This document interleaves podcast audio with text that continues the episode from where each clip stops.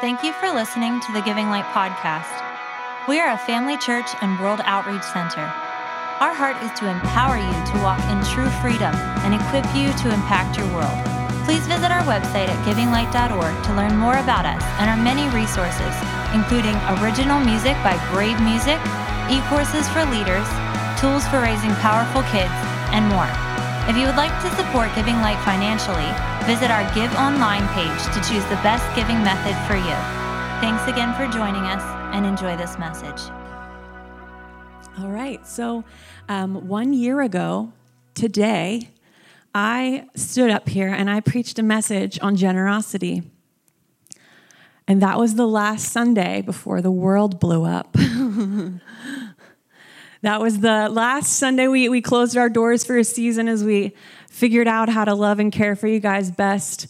Um, but a lot has happened in the last year, right? It's been a little wild, it's been a little crazy. And if you're still feeling the effects of that, I just say that there's hope in God, that He's a restorer, that He's a healer, He's a repairer so he is for you if you're still feeling those things. But I'm just kind of naturally wired to be a glass half full type of person. I just have this bend that I, I like to see the good.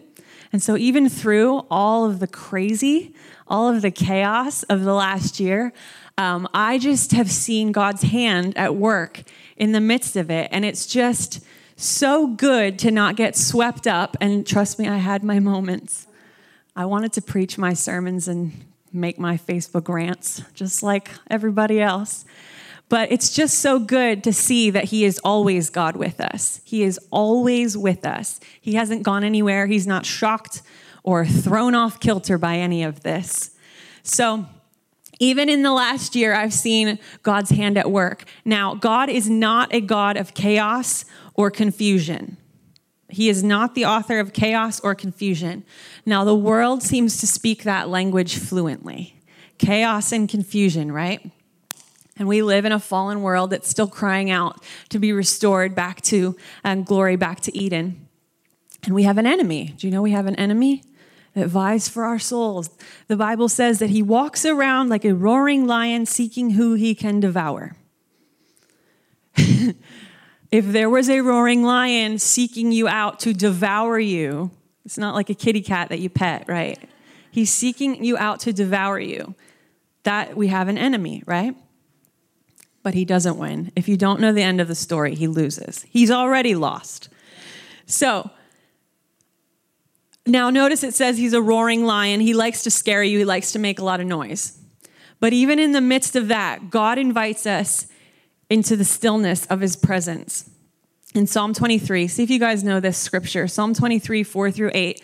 Yea, though I walk through the valley of the shadow of death, I will fear no evil, for you are with me. Your rod and your staff, they comfort me. You pre- prepare a table for me in the presence of my enemies. You anoint my head with oil. My cup runs over. Surely goodness and mercy will follow me all the days of my life, and I will dwell in the house of the Lord forever. Amen. We could just pack it up, that's fine. No. No, but in there, I love the part where it says that he prepares a table for us, exclus- excluded from our enemies. Is that what it says? No, the enemies are surrounding us, and he invites us to the table he says, okay, you can pay attention to everything that's going around you, or you can come and you can commune and you can fellowship with me. And then he fills our cup. So, in the midst of enemies and chaos, he invites us to the table to commune with him. So, while even while there's chaos going around all around us, he is still there in the midst of it. He's not the author of the chaos, but he is in the midst of those things, inviting us into him. In 1 Kings 19 11 through 13, this is Elijah. It says, Then God said, Go out and stand on the mountain before the Lord. And behold, the Lord passed by, and a great and strong wind tore into the mountains and broke the rocks in pieces before the Lord. But the Lord was not in the wind. Say, The Lord was not in the wind. And after the wind, an earthquake. But the Lord was not in the earthquake. Said the Lord was not in the earthquake. The the and after the earthquake, a fire. But the Lord was not in the fire. Say, the Lord was not in the fire. And after the fire, a still small voice. So it was when Elijah heard it that he wrapped his face in his mantle and he went out and he stood in the entrance of the cave. And suddenly a voice came to him and said, What are you doing here, Elijah? So even in the middle of chaos, sometimes we can put God's name on the chaos. But it says God was not in the chaos, his, he was in the still small voice. It takes a lot more work to hear the still small voice than it does to, to pay attention to the earthquake and the fire and the wind, right? So, if our attention is focused on all of that around us, we can miss the still small voice that is speaking because he is still speaking. In the beginning, God said, Let there be, and there was light. He spoke, and then there it existed. His words are not empty, they are life. So, our very creation, if you go back to Genesis, our very creation was in response to his voice. He has been speaking all along, and he's still speaking. And we were designed from the very beginning to respond to his voice, to hear and respond. Our very existence was a response to his voice. In John 1 1, it says, In the beginning was the Word, and the Word was God, and the Word and the Word was with God, and the Word was God. So in the beginning was the Word, and the Word was with God, and the Word was God. So God and His Word are not separate. I think sometimes we can have this idea that there's the existence of God, and then there's the presence of God that we feel. Do you like to feel His presence? I do. I'm a fan. And then there's the words that He says. So we can kind of separate God into like these categories of like, if I'm not feeling His presence, then He's not here but that's not true. Or if I'm just reading his words and they just feel like words on a page, then okay, then they're just words on a page, right? It's just a historical document. No, he is his word and his word is him. It's not just a part of him, it is him. It's all of him. So um, the New Testament uses two main words when it talks about God's word. Uh, one of them is the logos. These are the Greek words used in the original language. The logos, which is the written word of God, and the rhema, which is the spoken word of God. So, what is the written word of God? The Bible, right? The spoken word of God is when we hear Him in our in our knower, in our inside, or if we hear um, a word spoken through a, a, prophetic word or through a, a preaching or a teaching, and God um, God um, quickens something, thank you, quickens that word inside of us. That's the rhema word of God. Um, so in Matthew 4, verse 4, it says, But Jesus answered and said, and he was speaking to the devil, by the way, he said, It is written, Man shall not live by bread alone, but by every word that proceeds from the mouth of God. So that word rhema, when it says that um, he will not he will live by every word that comes out of the mouth of God. That is a rhema word, it's the spoken word of God. Um, but if you notice in the verse, Jesus is quoting. It says, It is written. So, what is he quoting? He's quoting the Bible. At that time, he's quoting the Torah, the first five books of the Bible that were written. So, um, even when Jesus is saying, Man shall not live by bread alone, but by every word that proceeds out of the mouth of God, he's saying both. The Rhema and the Logos are right there. So his spoken word and his written word will always line up. So the point I'm trying to make here is that he, he is not the author of chaos or confusion. He will always confirm himself. He does not, whether you feel his presence, he is there. His word will be confirmed by what he says to you. So the Bible will confirm words that he's spoken to you. Like he doesn't go against himself. And sometimes we can get confused because we start believing something that doesn't line up with what he's said, with who he is. So he's not the God of author uh, or the author of confusion or chaos. Now, in this verse, it also says, "Man was not cannot live by bread alone." That's good because I'd be really fat. but God, we can't. We were created not just to live a natural life. We have to eat, right? But we are more than just our physical, natural beings. Our spirits respond to the voice of God. We were always created for that. Just like I said, even in the beginning, He spoke and we existed. So we were created to hear and respond to the voice of God. So as believers, we don't believe that we just happenstantially existed. If you believe that, I believe something different. I believe that we were created by a divine creator, that he spoke and, and we came alive from the sound of his voice. So we were always designed, we were always created to hear his voice and respond. So in the natural, if I have oxygen in my body, I can survive, right? But in my spirit, my spirit lives in response to the word of God. Acts 17 28 says, We live and move and have our being in him. I love that. We live and move and have our being in him. And in the verses right before that, it's Acts 17 25 through 27. Uh, in the Passion Translation, it says, he supplies life and breath and all things to every living being. He has done this so that every person would long for God, feel their way to Him, and find Him. Say, and find Him. For He is a God who is easy to discover. He is always drawing us to Himself, He's not hiding from us. So, in fact, if you received Jesus, if you've said yes to him and you've come into salvation, then that in itself was a response to his voice. You didn't just decide that was a good idea, he invited you. However, that happened for you. I don't even remember when that moment was. Like, I just was a little baby and said, Yes, Jesus. And that was it.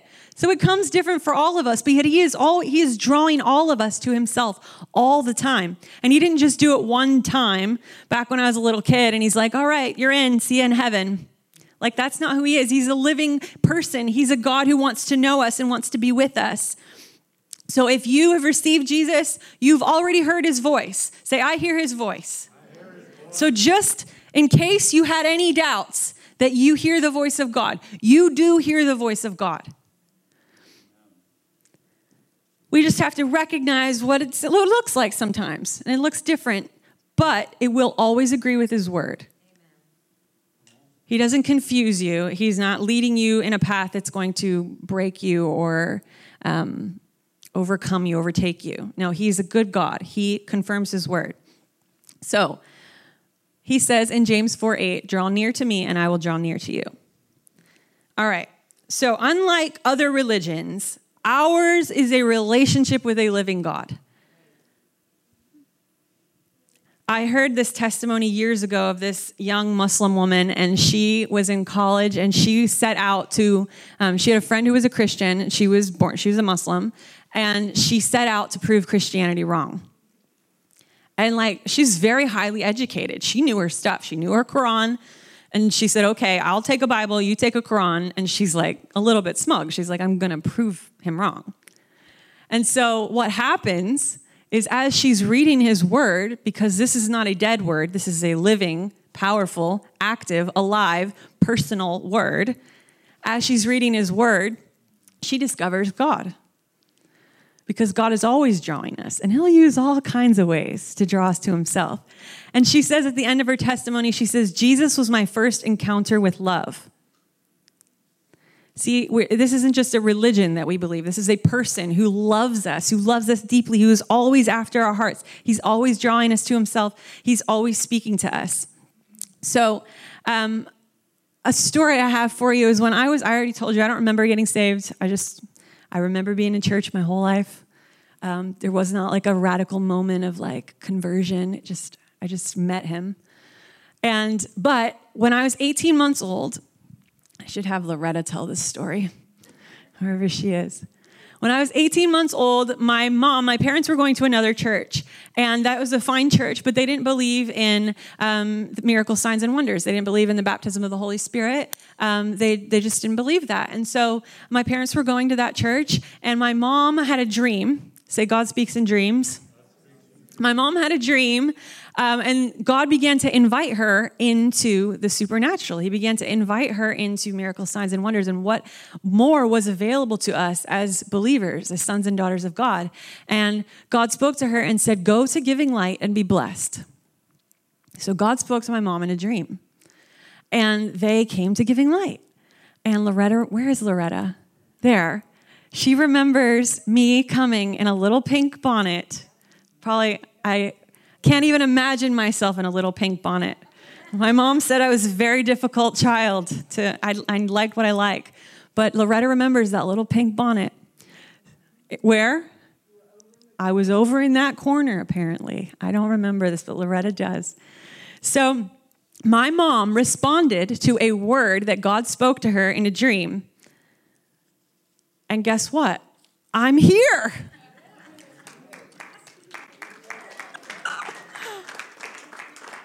God knows what He's doing. He's always speaking, He's always leading us in a good direction. So I'm so grateful for a mom and a dad who obeyed even when they weren't taught that. They weren't, they weren't taught that those things were available to them, that God could speak to us. But they responded to that invitation, and I'm so glad that they did because you guys are the joy of my life. Most of the time. No, no, just kidding.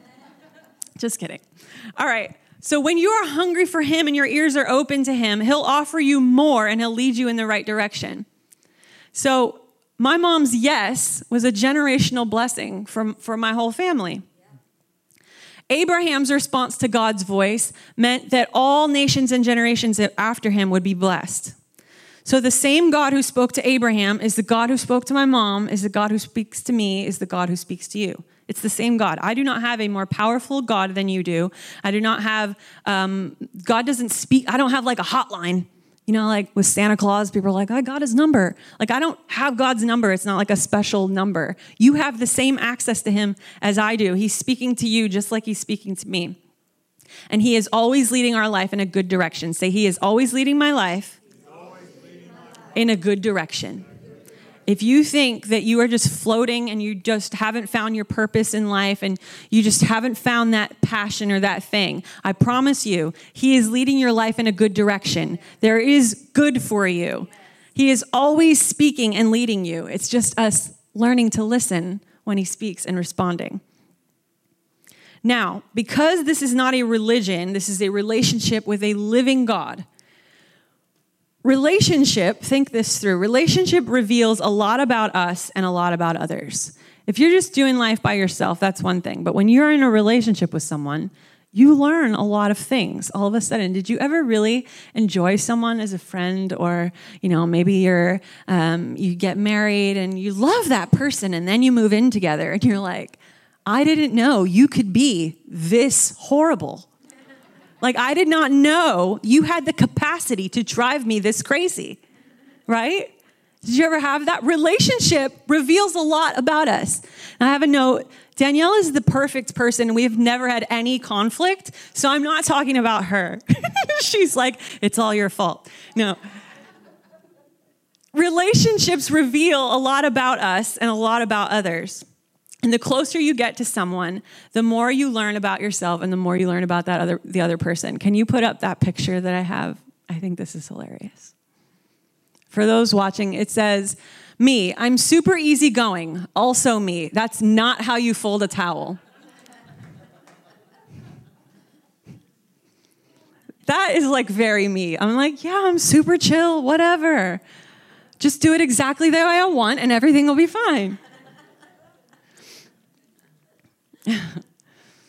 so our relationship reveals a lot about us and a lot about the other person. The same is, is in our relationship with God. You know about him, you can know about him from a distance, or you can get to know him up close. That choice is ours. Jesus already closed the gap. He already closed the space. He said, You can come close to me. I paid the debt for you. Sin no longer separates us. So Jesus closed the space. Now we get to choose if we're going to be close to him or not. We get to choose how much we're going to get to know him. And the more you get to know him, the more is going to be revealed about you and about him. That choice is ours. In Hebrews 4, verses uh, 12 and 13, it says, For the word of God is living and powerful and sharper than any two edged sword, piercing even to the division of the soul and spirit and the joints and marrow, and it is a discerner of the thoughts, the intents of the heart. And there is no creature hidden from his sight, but all things are naked and open in the eyes of him to whom we must give account. If you stop reading there, it's a little scary. It's can you just leave that one up there for a second? It looks like God, you're like completely vulnerable. He knows everything that you've done wrong, and there's a sword involved. right? It sound, and, and you have to give an account. Like, whoa. You're like, okay, super. I really want to get to know God. This sounds awesome, right? But if you keep reading, the next verses in 15 and 16, it says, For we do not have a high priest who cannot sympathize with our weakness, but was in all points tempted as we are, yet without sin. Let us therefore come boldly to the throne of grace that we may obtain mercy and find grace to help in time of need. So, his word, the closer you get to him, remember, he, him and his word are the same. The closer you get to him, his holiness will reveal your need for a savior. He's a holy God and he requires us to live a life worthy of our calling. That is true. But it also, his word also tells us who he is, it tells us about his character. He is also compassionate and merciful. He is both holy and kind. He is both severe and full of mercy and full of patience, full of grace for us. So, yes, He will convict you into living, into being more like Him but he's not harsh about it. He's a good God. So his word will convict you of your sin. It will convict you of the areas that you are not living an abundant life. You're not living up to your um, full purpose in him. But he's not harsh about it. He's a kind God. It's his kindness that leads us into repentance. So his word uncovers those things about ourselves. Remember, in relationships, we learn a lot about ourselves and we learn a lot about others. So in this relationship, we learn a lot about ourselves but we also learn a lot about who he is. We get to know who he is. And we have a lot of misconceptions about who he is. Media, the world, our own just thoughts does a great job of lying to us about who he is, about who his character is. But his word will reveal to you who he is, and he's a good God, he's a kind God. So, back to our relationship with him. Um, one thing that I, I've started asking couples who are dating is Have you fought yet? And I just think this is a great question because relationship is not all sunshine and rainbows. If you're in a relationship, you should be going like this. If you're not, you haven't fought yet, right? So, it's one thing to love a person when the feelings are there and when you agree and when you're getting what you want and when things are going according to plan. It's a whole other thing to love a person through tension and friction and unknowns and messy emotions and when you don't agree, when you're not seeing eye to eye. So even in our relationship with God, it's not always going to be the way we want. Sorry. It's not always going to make sense, it's not always going to feel good. It's a relationship. Relationships take work. But it's also the best relationship you will ever have. See, when we're in a relationship with people, it's my junk and your junk because we all bring junk. But he doesn't bring junk. So if we just deal with our junk, it's a great relationship. But we really like to hold on to our junk and pretend that we know better than God, but we don't. Our junk is not protecting us, it's keeping us from the abundant life that's available to us in Him. So it takes trusting that He is better than we think He is. He actually wants you to succeed in your life more than you do. It's just trusting that. Ephesians 3 17 through 20 says that Christ may dwell in your hearts through faith, that you, being rooted and grounded in love, say love, may be able to comprehend with all the saints what is the width and the depth and the length, the depth and the height, to know the love, say the love of Christ, which passes knowledge, that you will be filled with all the fullness of God, now to him who is able to do exceedingly abundantly above all that we ask or think, according to the power that works in us. He loves us, and his plan for our life is so much better than our own plan for our life. We just got to trust that. Say, He loves me. Say, He's leading my life in a good direction.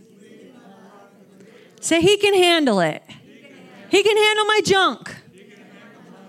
Okay. When we come to trust that love, that love that He has for us, and trust that He is for us, the more we'll want to get to know Him. See, remember, it reveals stuff about us. Relationship reveals stuff about us. So we don't always want to get close to Him because we don't want that stuff to be revealed, right? But anything you give Him, He'll give you better. It's, it's a process, it's a relationship of growing in trust with Him, that He is actually better than we even think he, that He is. Now, the more we grow in Him, the more He's going to require of us. Your responsibility on a first date looks a lot different than your responsibility when you're married with three kids. Think about it. Your responsibility in your first date is like, don't smell bad, don't say something stupid, be the best possible version of yourself so this person wants to continue to be with you, right? When you're married and you've got kids or you've been in a relationship for a longer period of time, there's a lot more responsibility and now you're seeing each other's stuff and you might smell bad and you might say stupid things and you're carrying a lot. Now you have to keep little humans alive. Like the responsibility has just gone from a breath mint to human beings. It's a big jump right? So, now that you've got greater responsibility, if you're a good parent, you'll correct those kids because you don't want them to get hurt, right? Well, God does that with us. God says that who he loves, he disciplines. And it actually says in his word that if you're never being corrected by him, that you're not actually living as a son or daughter. It actually says it in like way stronger words. but for the sake of everyone listening, if, if he's not correcting you, you're not living as a son or daughter of God. The deeper your relationship goes, the more it requires of us. So if he's never correcting you, I would challenge you that you're not getting close enough to him for those things to be revealed. And maybe you have an idea of who God is, that that seems scary, that you don't want to get close to him. You don't want him to see those parts of you because you think that he is something that he isn't. In 1 John 4 18 through 19, it tells you who he is. It says, We need have no fear of someone who loves us perfectly. His perfect love for us eliminates all dread of what he might do to us. Think about that. His perfect love for us eliminates all dread of what he might do to us. If we are afraid, it is for fear of what he might do to us and shows that we are not fully convinced that he really loves us. So you see, our love for him comes as a result of him loving us first. His conviction, anytime that he reveals something in you that isn't awesome, you, he reveals your junk, it is coming from a place of love, I promise you. He is not a God who reveals to punish. He is a God who loves us so well that he says, If you give this to me, I'll give you better. It's that journey of relationship. First date, you might not trust that God is who that is. You might still be carrying your rape whistle or you got your like emergency contact going, right? The more you get to know a person, the more you trust them, right? Sorry, I'm a single woman. This is just the things we think about. so, the closer you get to someone, the more you get to know them, the more you trust them. So if God is not correcting you, I'm not saying you're a horrible person. I'm just saying He is good. He's so good that when He reveals those things, it is for your good. It is out of love. It is out of a place of Him drawing you into that abundant life that He has for you. Every time you give Him something, He will give you better. Have you ever, do you know what the game bigger and better is? When I was a teenager, um, I went to a lot of music festivals. And so we would do this game called Bigger and Better. And you start out with a small object. Um, like, I don't know what it, we played with, but say you start out with a gum wrapper. And you just start going around to other people and you say, hey, um, do you have anything to trade me that's bigger and better than this gum wrapper? And like, people have gotten cars this way. Like, eventually you just build up so maybe they trade you a gum wrapper for a piece of like unchewed gum, or like, and then you just keep going up. Okay, here's a shirt, here's a whatever. And it's pretty awesome what people get. Well, your odds are really, really safe in God. Whatever you give Him, He will give you better. If you say, if you want to play bigger and better with God, okay, trust Him. Trust and give Him something and see what He gives you in return. He will always give you better.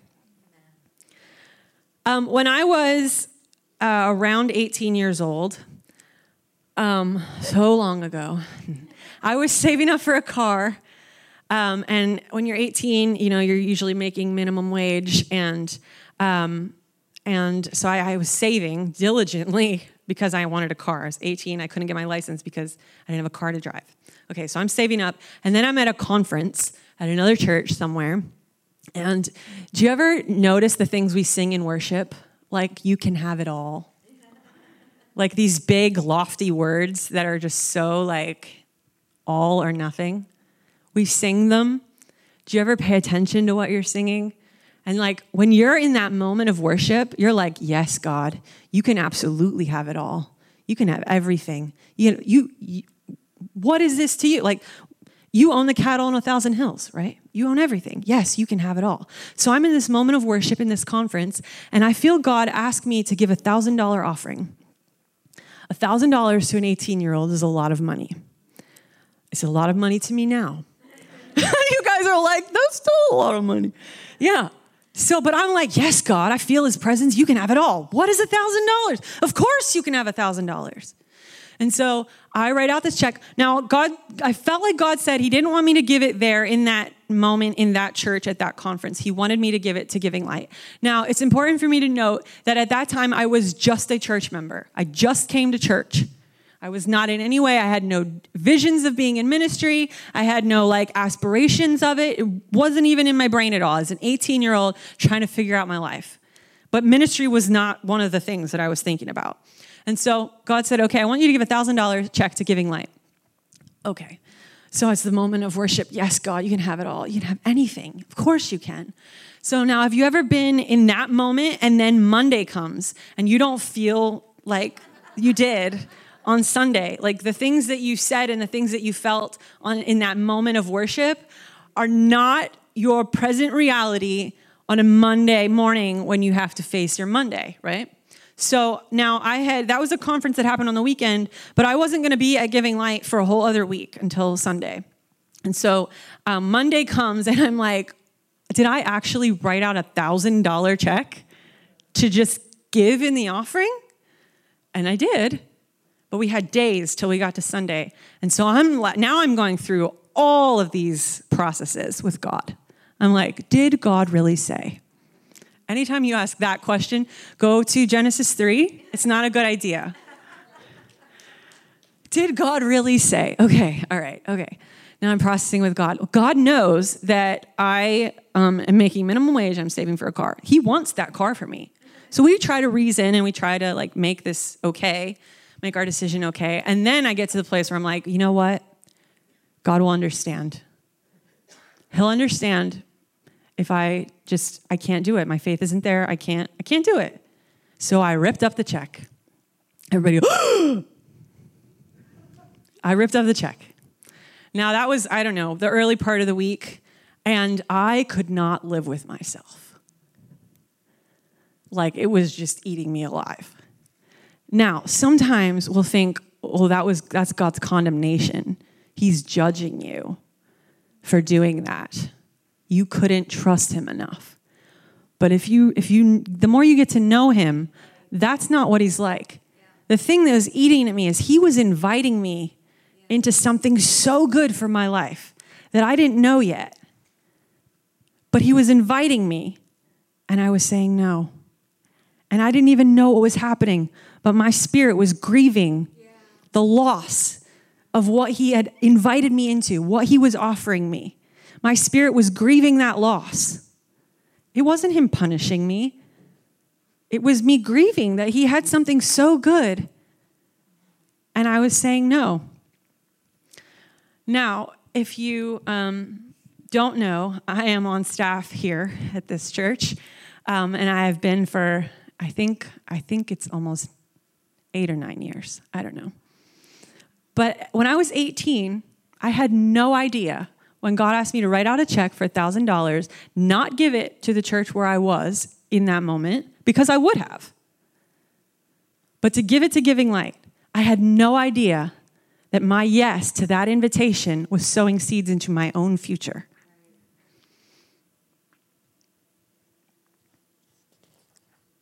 Your yes to the Lord will determine what he can trust you with. And your obedience to him plants seeds for your future that will reap an eternal reward. Now, I believe if I would have not given that check, God, God is so good that he, w- he still had a good plan for my life. If you have done it wrong, like all of us have, it's not just over for you. You don't get a subpar destiny now. He is so good that he's still working all things together for your good. But the point is, when he invites you into something, just trust. Just do it with a little thing and then work up the bigger and better game. Just work up to it. He'll always give you something better in return.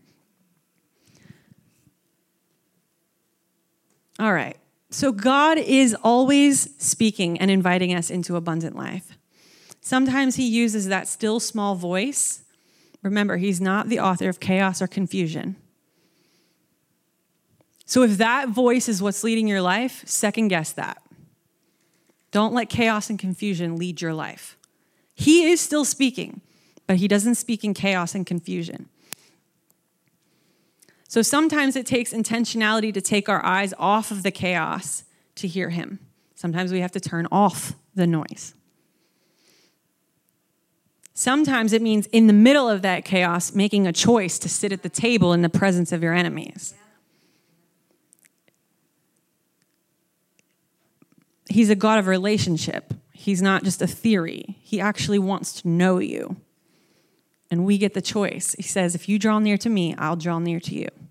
So who, where does that start? It's not if he draws near to you, he'll, you'll draw near to him. If you draw near to him, he'll draw near to you. All right.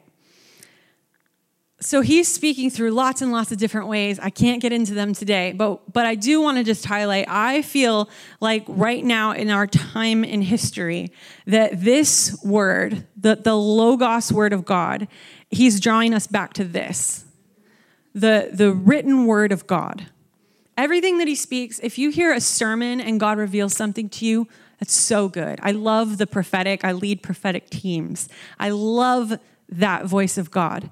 But if those words don't line up with that, you need to second guess that because he's not a God of confusion. Proverbs 4:22 says his words are life to those who find them and health to all their f- flesh. Life and health are in this thing, in this person. He's the only it's the only book where the author is in love with the reader. And this book tells you what he's like. So, all those maybe misconceptions that we have about what he's like, this book will tell us what he's like.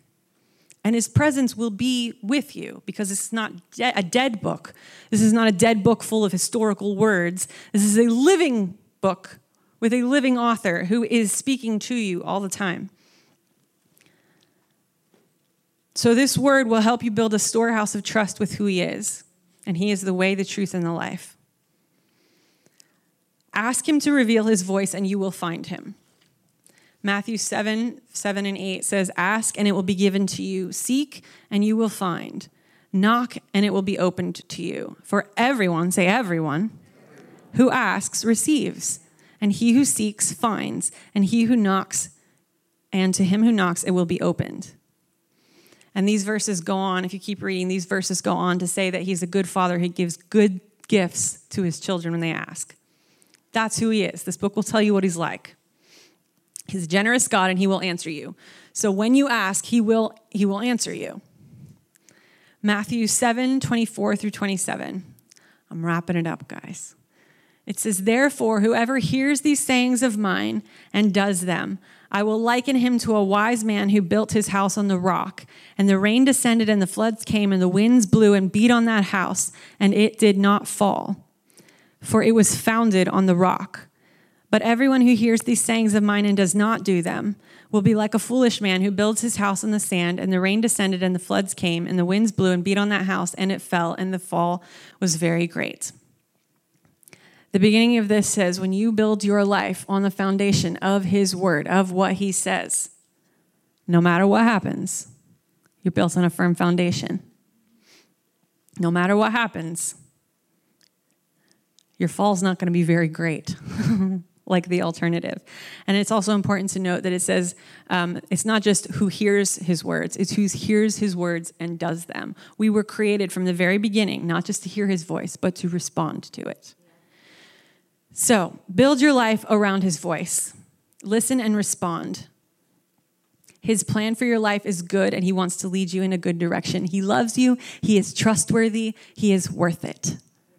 Father, I thank you, God, that you are so good. God, you did not leave us alone in, in word. You didn't leave us alone in presence. God, you are God with us. You gave us your word that tells you, tells us what you're like. God, you gave us your presence. You sent us the helper. You said, you don't get it now, but I'm sending you the helper. You never left us without a helper. So God, I thank you for each one in this room, God, that they hear your voice. They were designed to hear it. God, they hear your voice. And Father, I thank you for that grace to trust you more. God, even as the old hymn says, Oh, for grace to trust you more.